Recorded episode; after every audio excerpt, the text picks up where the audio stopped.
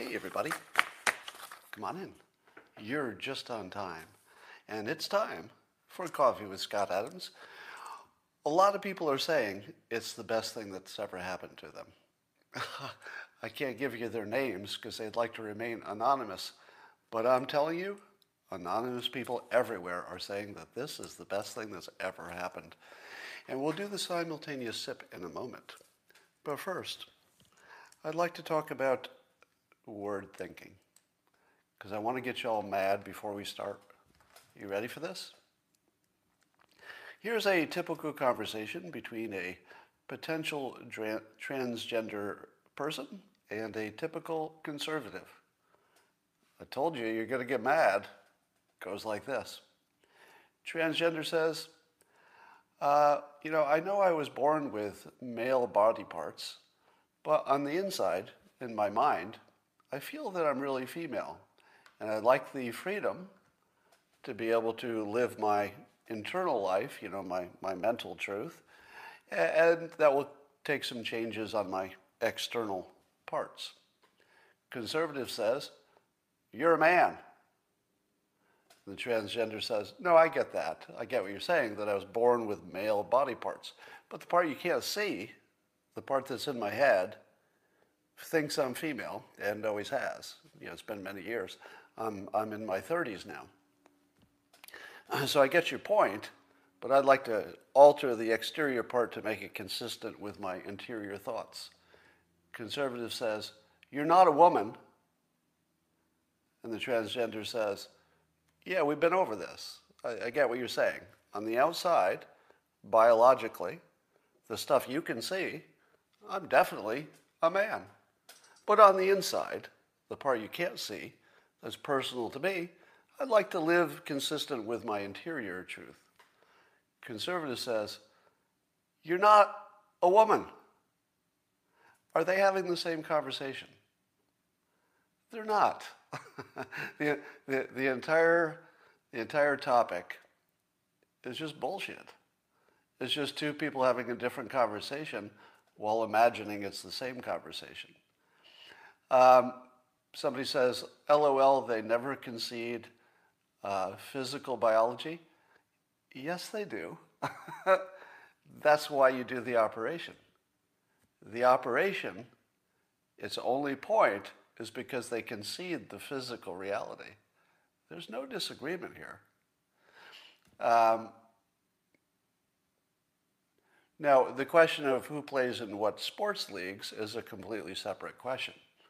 And you know, I think there, uh, you know, there's room for disagreement in that. But there's no disagreement about the fact that somebody has male parts or female parts when they're born, and we act as if there's somehow that's a disagreement. All right, now that we've settled that, and you know that that's a fake debate, how about the simultaneous sip, if there's anybody left, because I know you don't like that topic. And if you'd like to enjoy this to the maximum extent, all you need is a cup or mug or a glass, a tankard, chalice or stein, a canteen, jug or flask, a vessel of any kind. Fill it with your favorite liquid. Mm, I like coffee. And join me now for the unparalleled pleasure of the dopamine of the day, the thing that makes everything better. Everything. It's called the simultaneous sip, and you're going to savor it. Go. Savor it. Savor it.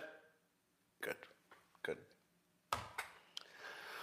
Well, apparently there's a bipartisan group of senators 10 senators, 5 Dems, 5 GOP, and these awesome people in the middle of the uh, political spectrum agreed on an infrastructure package. Now, of course, they would have to sell their agreement to the wider body of Congress, but amazingly, five Dems and five Republicans came up with an agreement for an infrastructure package. Would you like to hear the details of what they came up with? Why? What's the difference? Doesn't make any difference. It's not like anybody's going to implement this agreement. The whole reason that people disagree is for political reasons.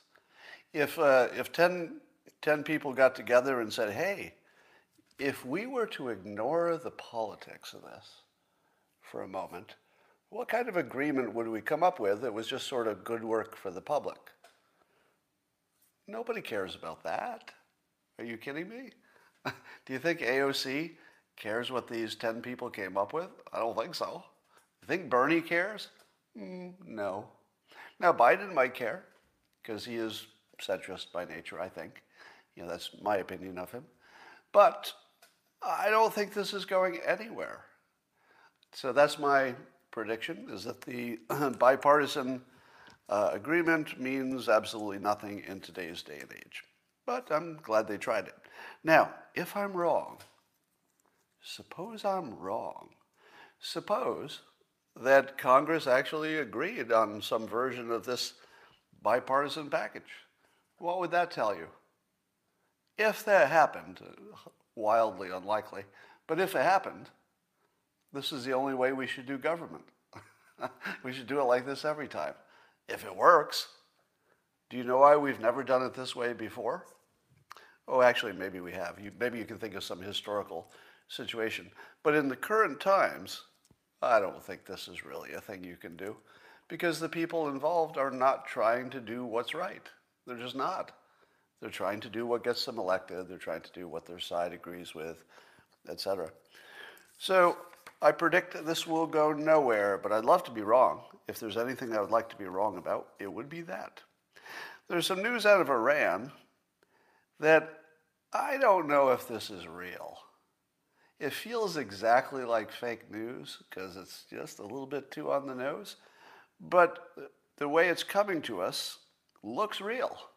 So I guess I'm a little on the fence on this one because there is a video and people are not saying it's fake. But here's the story there's a candidate for uh, president in Iran, and the candidate, uh, Mohsen Rezai, says that he'd take a thousand more American hostages and uh, use the hostage ransom money to boost the Iranian economy. Now, I'm thinking he probably won't get elected. that doesn't really seem like a campaign promise that would uh, catapult you into the presidency, given that that would cause us to attack Iran and destroy it completely. But is this real? Do you think that a candidate for president in Iran actually said that? Because it really doesn't sound like something that somebody would have really said in public. So I'm going to put a little asterisk next to this one and say, maybe but if I got caught on this as fake news, I would feel pretty bad because it looks like fake news. Doesn't mean it is. It just smells like it and looks like it. I don't know how it could be fake news, but sure looks like it. So here's the good news that could come out of bad news. Critical race theory being taught in our schools is very uh, divisive. Turns out there are plenty of black Americans who think it's a really bad idea to divide people by race and make race your, your primary filter on life. And I wonder if there's a positive thing that could come out of this, which is if critical race theory is what finally breaks the teachers' unions by taking their credibility completely out of the universe, maybe we get more school competition. It wasn't the way anybody would have wanted to do it. But maybe this is such an overreach and so outrageous that it is the reason that school competition leaps into being, uh, that plus the coronavirus, in where maybe it wouldn't have. So it's possible that this is what breaks the system and breaks the control of the teachers' unions, which, as you know, are the primary source of systemic racism. Because if the school, uh, if the teachers' unions didn't block competition in schools, which they do effectively by controlling politics. They have a lot of money, so they can control politics locally. Uh, if they weren't doing that, maybe we'd have better school competition. Maybe we, maybe uh, black kids and white kids and brown kids of all types who are low income could have good educations. I, I'm going to make a statement that I feel is fair, which is that in the United States, if you get educated, you'll be fine. Now, that education could include a trade skill, doesn't have to be traditional college, But if you get an education or develop a useful skill, you'll be fine in this country. It is basically all you need uh, if you stay out of jail and don't get addicted. And so I would like to make this following statement. In general, you know that I like systems over goals, right? I like a system that you're something you're doing every day to get you into a good situation, as opposed to a goal, which is I'm going to do this specific thing, but I don't know how. It's kind of useless. So the goal is to have everything equal and no racism, right? If we could just snap our fingers and say, all right, all the racism is gone and now everything's equal. Well, maybe. Maybe we'd snap our fingers and get that done. But you need a system to make that happen. And I would propose the following focusing primarily on your problems gives you more problems. Focusing primarily on solutions gives you more solutions. Critical race theory is primarily about focusing on your problem. And if you do, you'll have more problems. Now, remember, your reality that you live in is subjective. If you wake up in the morning and think of only your problems, then you live in a world of problems.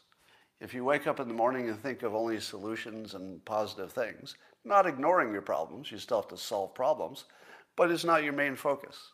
Your focus is on solutions. What do you get more of? More solutions, right? The, the thing you're focusing on is the thing you get more of. So if your system is critical race theory, you're going to get more racism. And sure enough, you're getting more, more of exactly what you're focusing on. If you can't learn this basic thing, that you always get more of what you focus on, again, you can't ignore problems, but if you make it your main filter of life, you just get more of them, or it will feel like you have more of them, which ends up having the same impact, right? Uh, at least in terms of your subjective reality. So here, instead of treat, uh, focusing on the uh, problems, I would suggest, as I have many times, that you teach strategy in schools, life strategy. Now, I, of course, have written books on it, not that one, uh, but How to Fail at Almost Everything and Still Win Big would be one example of life strategy systems you could teach to young people. There are other ones, so it doesn't have to be mine. But here's the thing if you go to a young black kid and say, here's the deal, there's all kinds of racist in, racism in America, and the black kid says, yeah, I've seen it, I know what you mean. And then you say, okay, we're done talking about that. There's nothing else to say. Plenty of racism. It's going to be a problem. Never's, never's going to go away completely. Do you get that? Black kid says, Yeah, I get that. That's like the most obvious thing in the world. All right, we're done talking about it.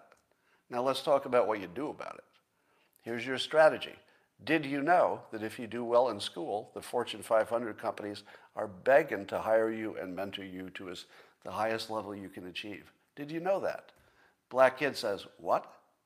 Yeah, did you know that if you get an education and go in for a job interview at any Fortune 500 company, that you will be picked ahead of all the white candidates? Did you know that? And the black kid will say, I did not know that. Well, now you do. So what are you going to do about it? Are you going to maybe focus on school? Because now you know that focusing on school 100% works. Maybe it's not school. Maybe you're more suited for a trade. But focusing on a trade 100% works. It doesn't work sometimes. It works every frickin' time. So teach the kids how to succeed in a world where not everybody has equal options, but everybody has equal access to at least one option that's going to work every time. Get a good job, go to a big company that's dying to get more diversity. That is every big company, all of them. You could pick your industry, you could pick your career, anything. You have all of that available to you. How about just teaching people that? Which one do you think gets you a better result? Teaching people to focus on their problems and complain, or teaching people how to minimize their problems somewhat in an obvious way, not even a big risk involved. All right. Why are there no effective black leaders? Now, you might say to yourself, Scott, you racist or you're out of it. There are plenty of effective black leaders. Are you kidding me? All over the place. For example, uh, I don't know, I can't think of any. But there used to be, I mean, Martin Luther King was effective and a black leader, and everybody understood that. Less so in his time, but certainly we understand it in modern times. Um, I, I, hear somebody in the comments saying Candace Owens, but she doesn't really extend over to you know the other side of the political aisle. So there's a little bit of a limit there. Um, Obama didn't really take that mantle. You know, he tried to be everybody's president. To his credit, by the way, I give him credit for that. Uh, ben Carson, not so much. Thomas Sowell, only the right likes him. Nelson Mandela doesn't work in the United States. You know, I'm just looking at your comments. Kanye, could be that person. He hasn't quite, you know, made that his mission. He could be that person, but he isn't. Here's my hypothesis. The reason there are no effective black leaders is because the mainstream media doesn't want any. The mainstream media could make anyone they wanted a black leader, couldn't they? Yeah, when you're hearing this, you just you just thought to yourself, "Holy shit, that's true." CNN MSNBC, the, the left leaning media could make anyone they wanted a black leader. You just put them on television a lot. That's it. That's the whole thing. There, there's no, there's no like, uh, you know, big trick to it. You just give somebody a lot of attention, and then people say, oh, this person's getting a lot of attention. They must be a leader. And they get more followers on Twitter, and suddenly they're a leader. But why has the mainstream media not effectively you know, nominated somebody on their own to be the black leader. And I'm not saying that you know, it has to be black, le- black people choosing the leader uh, because the media can just do that for you. They can just decide who your leader is. But they haven't done it. Why not? Feels a little uh, racist, maybe. It feels like the mainstream media always promotes leaders on other topics I mean, you can think of any topic and think, oh, that's the person they always have on.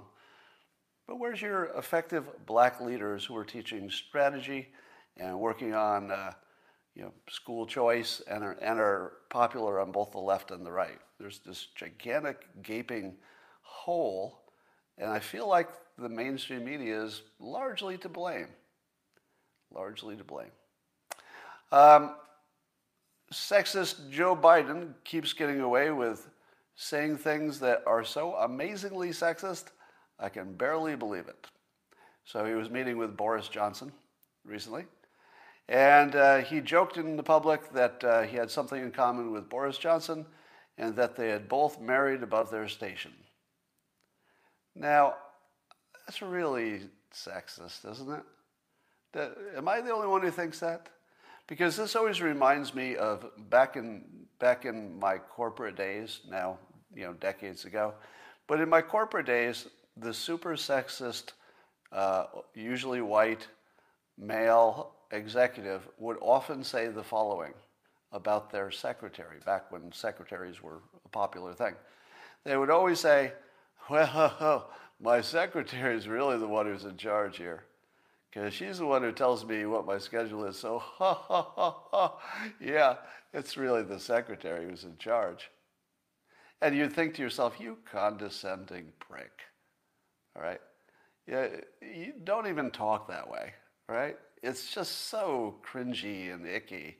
Yeah, I'm seeing in the comments. You remember that was like the most common thing that your old white executive would say.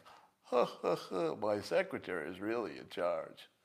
And when I hear Joe Biden say this, oh, we both married above our station, because Joe Biden is president of the frickin' United States.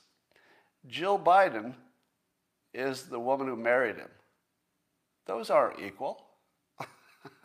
yeah, Jill Biden is accomplished, right? She's got a doctorate, successful person. But these are these two things are not equal. Joe Biden is the president of the United States. She's a successful human being, with all credit to her. But why does he have to promote her as being better than him? It's just sexist, cringy stuff. Ugh. How about, how about, you know, he's doing uh, great in his job, she's doing great in her chosen field, and you just don't need to say anything about it, maybe. Well, we've got a fentanyl crisis at the border that's worse than ever. Uh, 59 pounds of it has come through, which is a gin- ginormous amount. Uh, in a year, fentanyl seizures have jumped 800% in Texas. One year, fentanyl, the most dangerous chemical coming into the country, has jumped 800%. That's China, and that's the cartels. China sends the chemicals to the cartels for processing. And China promised they would clamp down on it and did the opposite. Instead of clamping down, they've increased it, apparently. So, why do we have still relations with China? Why, why are our embassies still open?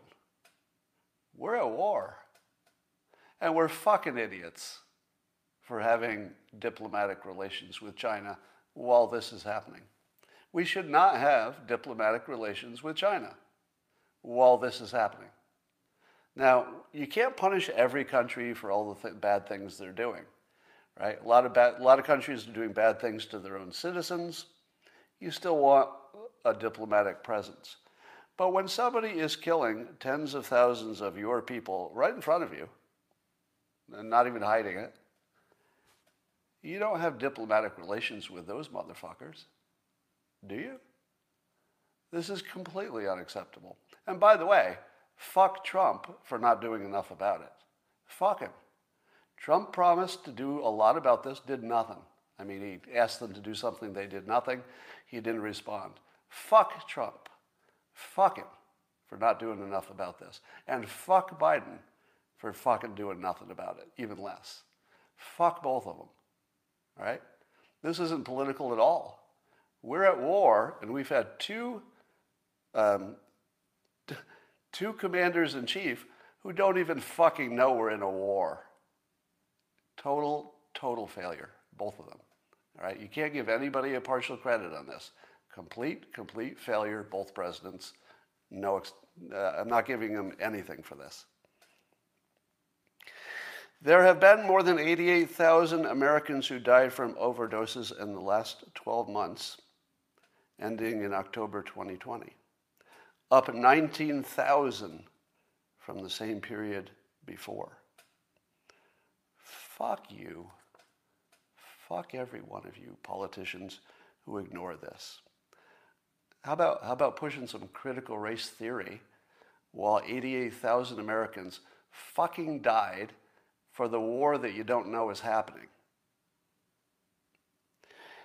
There's a uh, quote in this article I was reading about this problem in which a father was talking about the moment that his, he was screaming at his dead son to try to get him to breathe while his wife watched on. Now, as you know, I lost my stepson, 19 years old, to fentanyl. Um, there were other, other drugs in his system, but it was probably the fentanyl that did him. And I got to watch him. Um, I got to. Uh, I got to watch his dead body being carried out of the house. And um, you don't really forget that. Uh, it's been two years. I'm not a biological parent.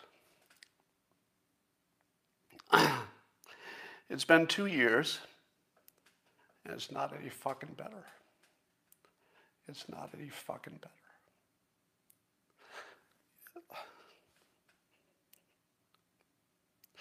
You don't, um, you don't recover. You hope you do, but you don't. So, um, uh, there's 88,000 Americans who died from overdoses.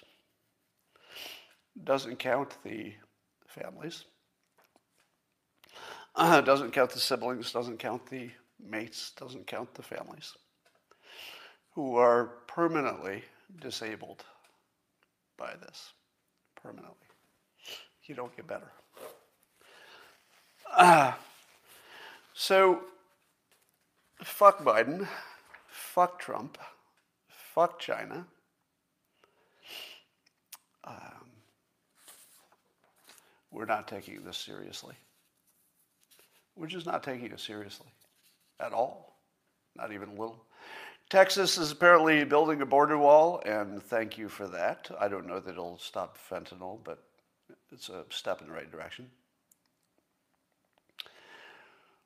On other news, um, the CDC says it is unknown how long natural immunity lasts after having COVID 19. And in the Twitter, uh, Twitter summary of the news, Twitter summarized it this way. It said uh, U.S. Senator uh, Rand Paul of Kentucky falsely stated that because he recovered from COVID 19, he does not need to get vaccinated, CBS News reports. So here's my problem. I get that what they're saying is that if you have natural immunity, you, um, you, might, you might benefit, we don't know this 100%, but you might benefit from a little extra boost of immunity from the vaccination, and it might give you a little protection from variants. Now, I think that both of those are questionable assumptions, meaning that although it's probably true that getting the vaccination, even if you've recovered and have antibodies, probably the vaccination would give you a, a longer immunity. We know the natural immunity is likely to decrease over time, as does the vaccination. But probably it gives you longer immunity. We don't know if that matters, though, right?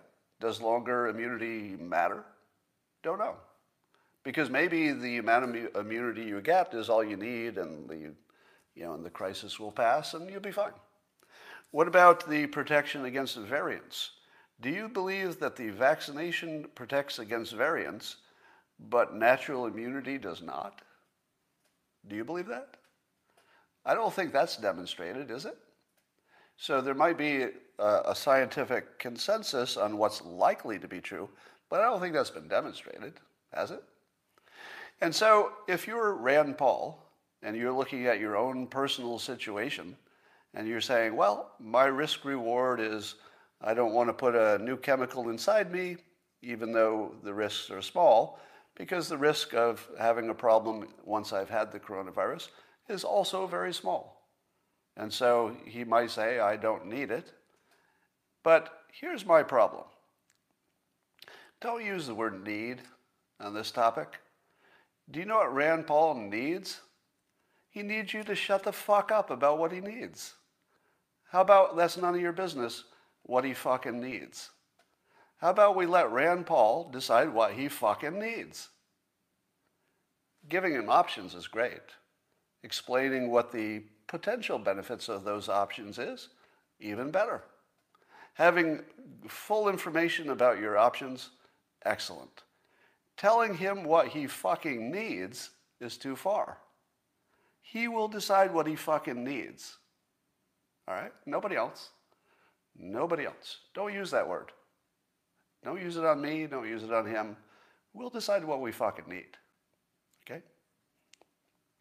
Favorite story of the day Jeffrey Toobin is back on CNN. God, do I want to make lots of jokes about this, but they're all too easy, and so I'll uh, maybe hold back on a few of them.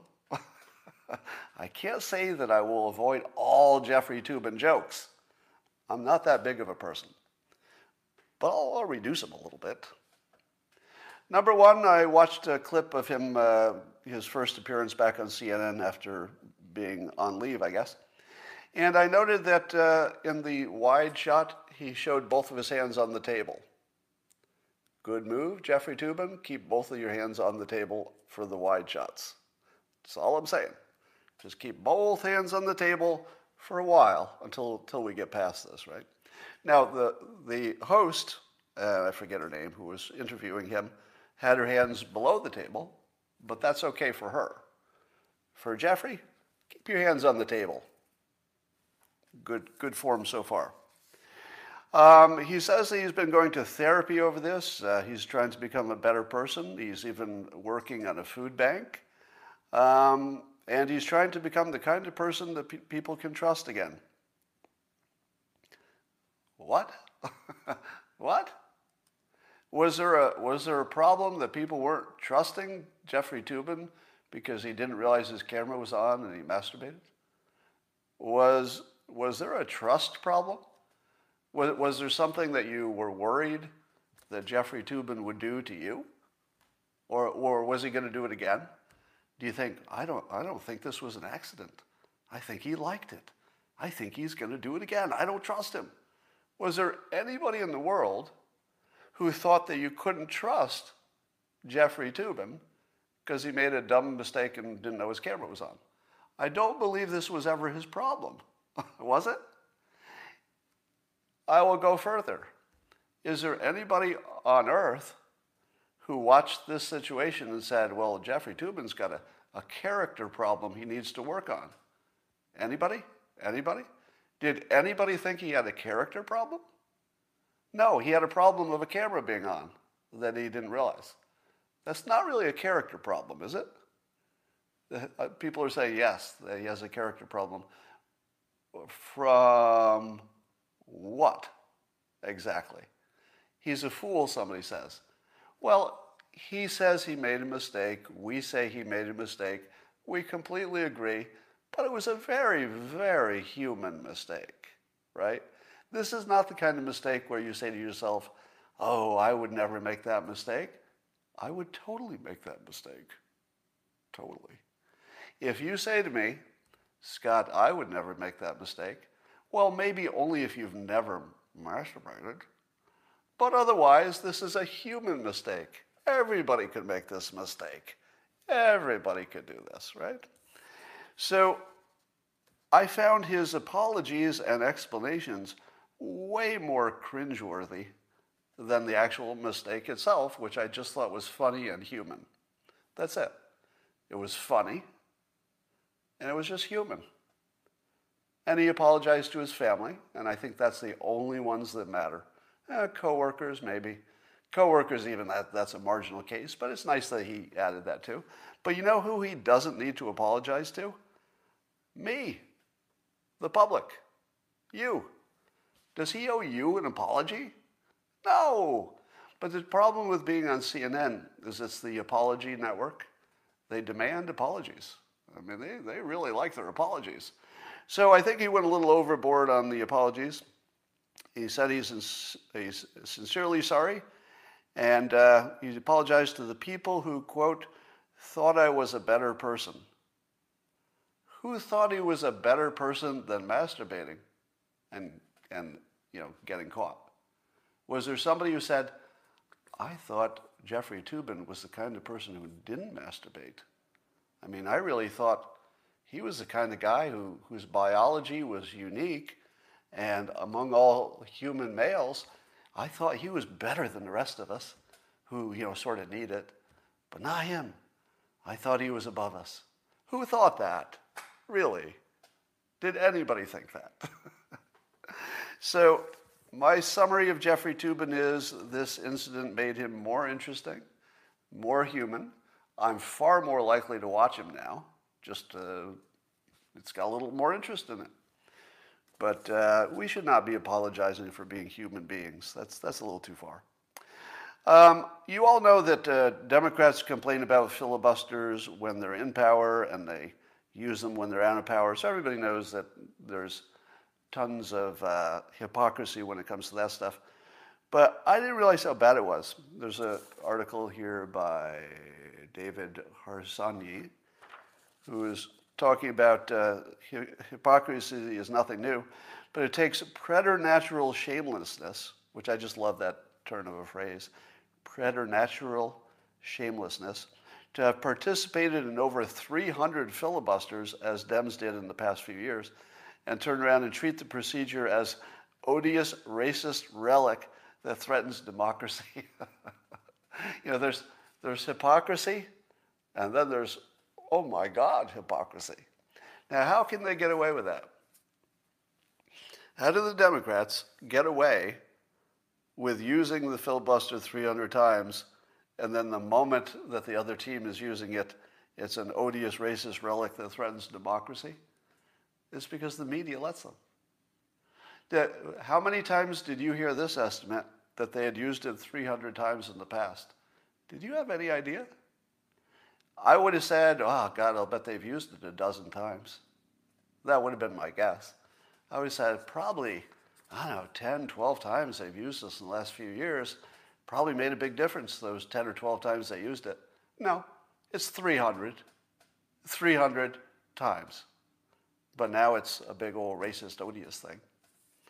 So I usually don't do hypocrisy stories because they're just too easy and obvious and you're already thinking it, so it adds nothing.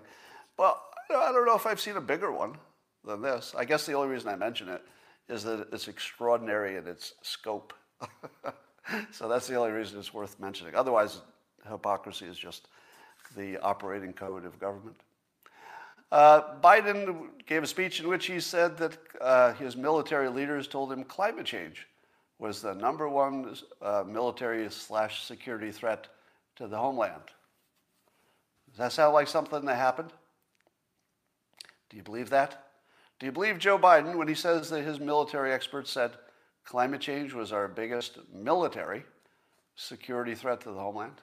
And the, the thinking was that it would cause massive uh, migration of people to get away from bad zones, and that massive migration would necessarily have a bigger impact on the countries with wealth, because that's where people would be going to, uh, violating borders possibly of our allies, causing all kinds of trouble. Now, I do buy the concept that there might be massive migration and it might be related to droughts and that sort of thing. So I think that part might be true and certainly something to take seriously. But doesn't that sound like a gigantic pussy thing to say if you're a general? It sounds to me like the generals were a little bit too woke, don't you think?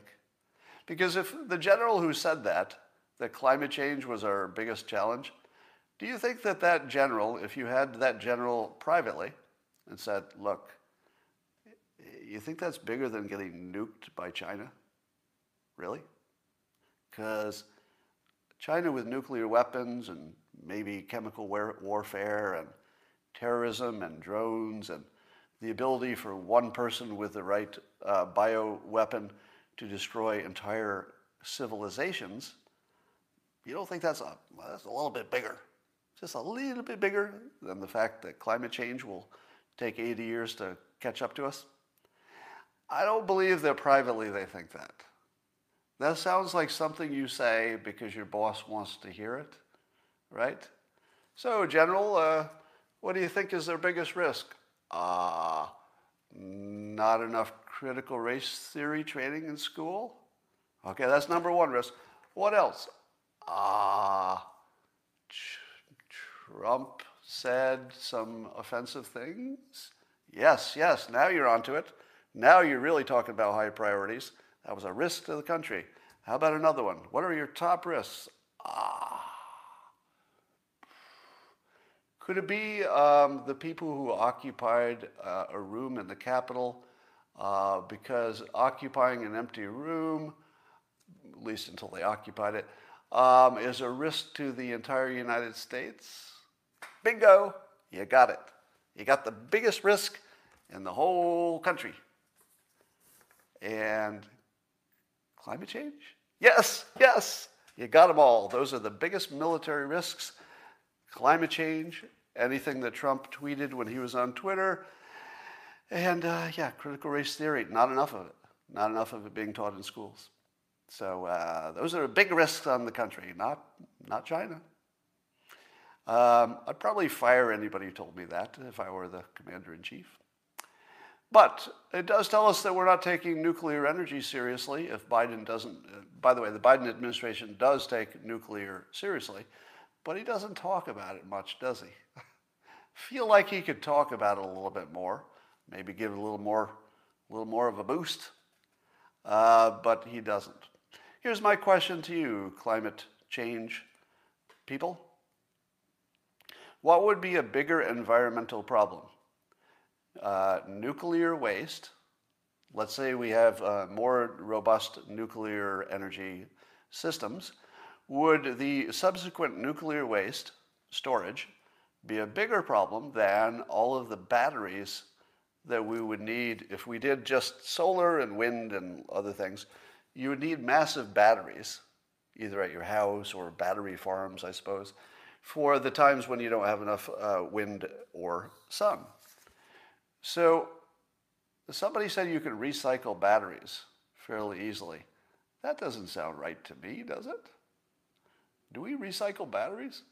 Do you think that your Tesla home battery would be recyclable? And how long would it last? Now, I would like to think that Elon Musk thought about that and has some kind of a solution for recycling. But even if it's just Tesla, you know, maybe Tesla will come up with a solution for that.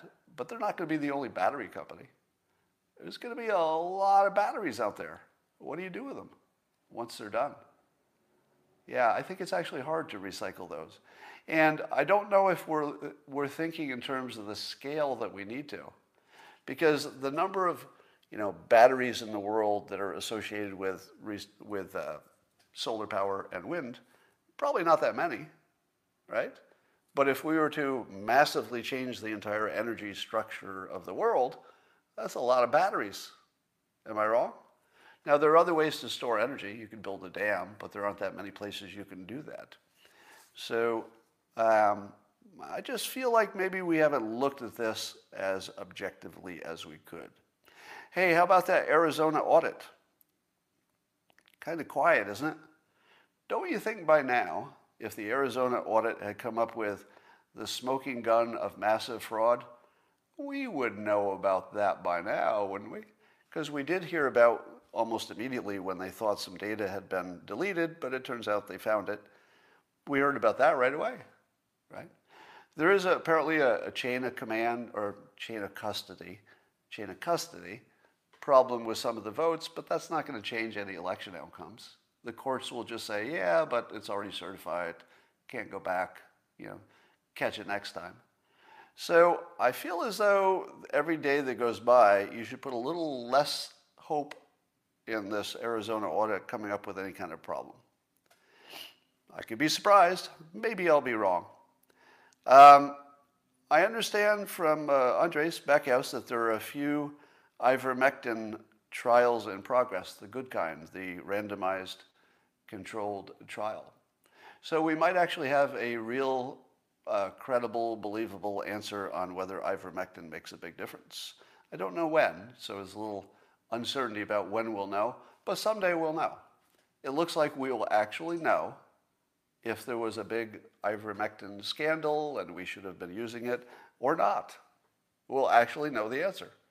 Now, I suppose even, you know, high quality, multiple randomized controlled trials could still have problems, but it's as good as we get. So I feel like, I feel like we're going to know maybe after the pandemic's totally a non-problem, but I think we'll know. And hydroxychloroquine, I would warn you that the, the more recent news showing there's a study that says it works is not the high quality kind of study that you should bank on. It does make you think we should study it some more. It does make you think that maybe there was something there with both of these drugs, but we're far from that being a scientifically certified certainty. We'd have to deal with this as a um, risk management issue. And if you were a certain kind of person in a certain situation, I could imagine you would say to yourself, well, I know that science is not telling me for certain that it works, but I'd like to take that chance. So that's where we're at. Rasmussen uh, did a poll and asked people should the Republican Party, uh, I think they only polled Republicans and conservatives, um, should the Republican Party be more like Trump or more like Pence? What do you think people said? Because we just went through several years of Republicans complaining that Trump should maybe act more like a regular politician, you know, more like a Mike Pence. So how many people in the end said, yeah, you know, now that you asked the question, we do want the Republican Party and we do want conservatives to be more like Mike Pence because he doesn't cause problems. How many people said that? Well, it turns out 64% of Republicans and about the same number of conservatives said they would prefer a Donald Trump like Republican Party. so, remember I told you that winning solves everything? I've, I've said that a few times. Being successful just solves all kinds of unrelated problems. And I think that's what Trump did. He came in and he was simply successful. And then suddenly people go, well, can't argue with success. Stuff worked, at least stuff they liked. Not everything, of course. So that's where we're heading. Where it looks like the Republican Party and conservatives prefer the more pugnacious, uh, provocative style of the deal maker who does get some stuff done. He did. And that is what we call the simultaneous sip and coffee with Scott Adams. I don't think it's ever been better. Really, probably the best one of all time. Sorry I uh, lost it a little bit there. I wasn't expecting that. Sometimes you wonder, hey, do people do these, you know, emotional expressions in front of people intentionally? Nope, that wasn't intentional. I wasn't planning on doing that. Uh, but uh, thank you for all of your support. I'll give you a little uh, uh advance warning. I'm going to do some traveling. Yes, I'm going to do some traveling starting tomorrow. I'll, I'll tell you where I am as, as things progress. Uh, tomorrow, I believe, I will be able to do my regular uh, SIP. Uh, the day after, tomorrow, uh, not so sure. Depends if I'm awake in the right time zone. Well, I'll be in the wrong time zone, but it depends if I'm awake at the right time, and I'm going to try. So, for the next uh, 10 days, uh, will, things will be normal tomorrow. But after that, I'm going to do the best I can to hit this time zone, but I don't know for sure whether I will. And I'm going to promise you something else. There will be a simulation surprise. Right. There will be a coincidence that I will reveal. I think I can reveal this. I have to ask somebody else first. But I think I can reveal a coincidence about this vacation that will impress you, like a really big one. you know, the kind that makes you wonder about the nature of reality. Um, none of your guesses are correct about where I'm going, but I'll tell you, and it's going to be someplace fun. And I will talk to you tomorrow.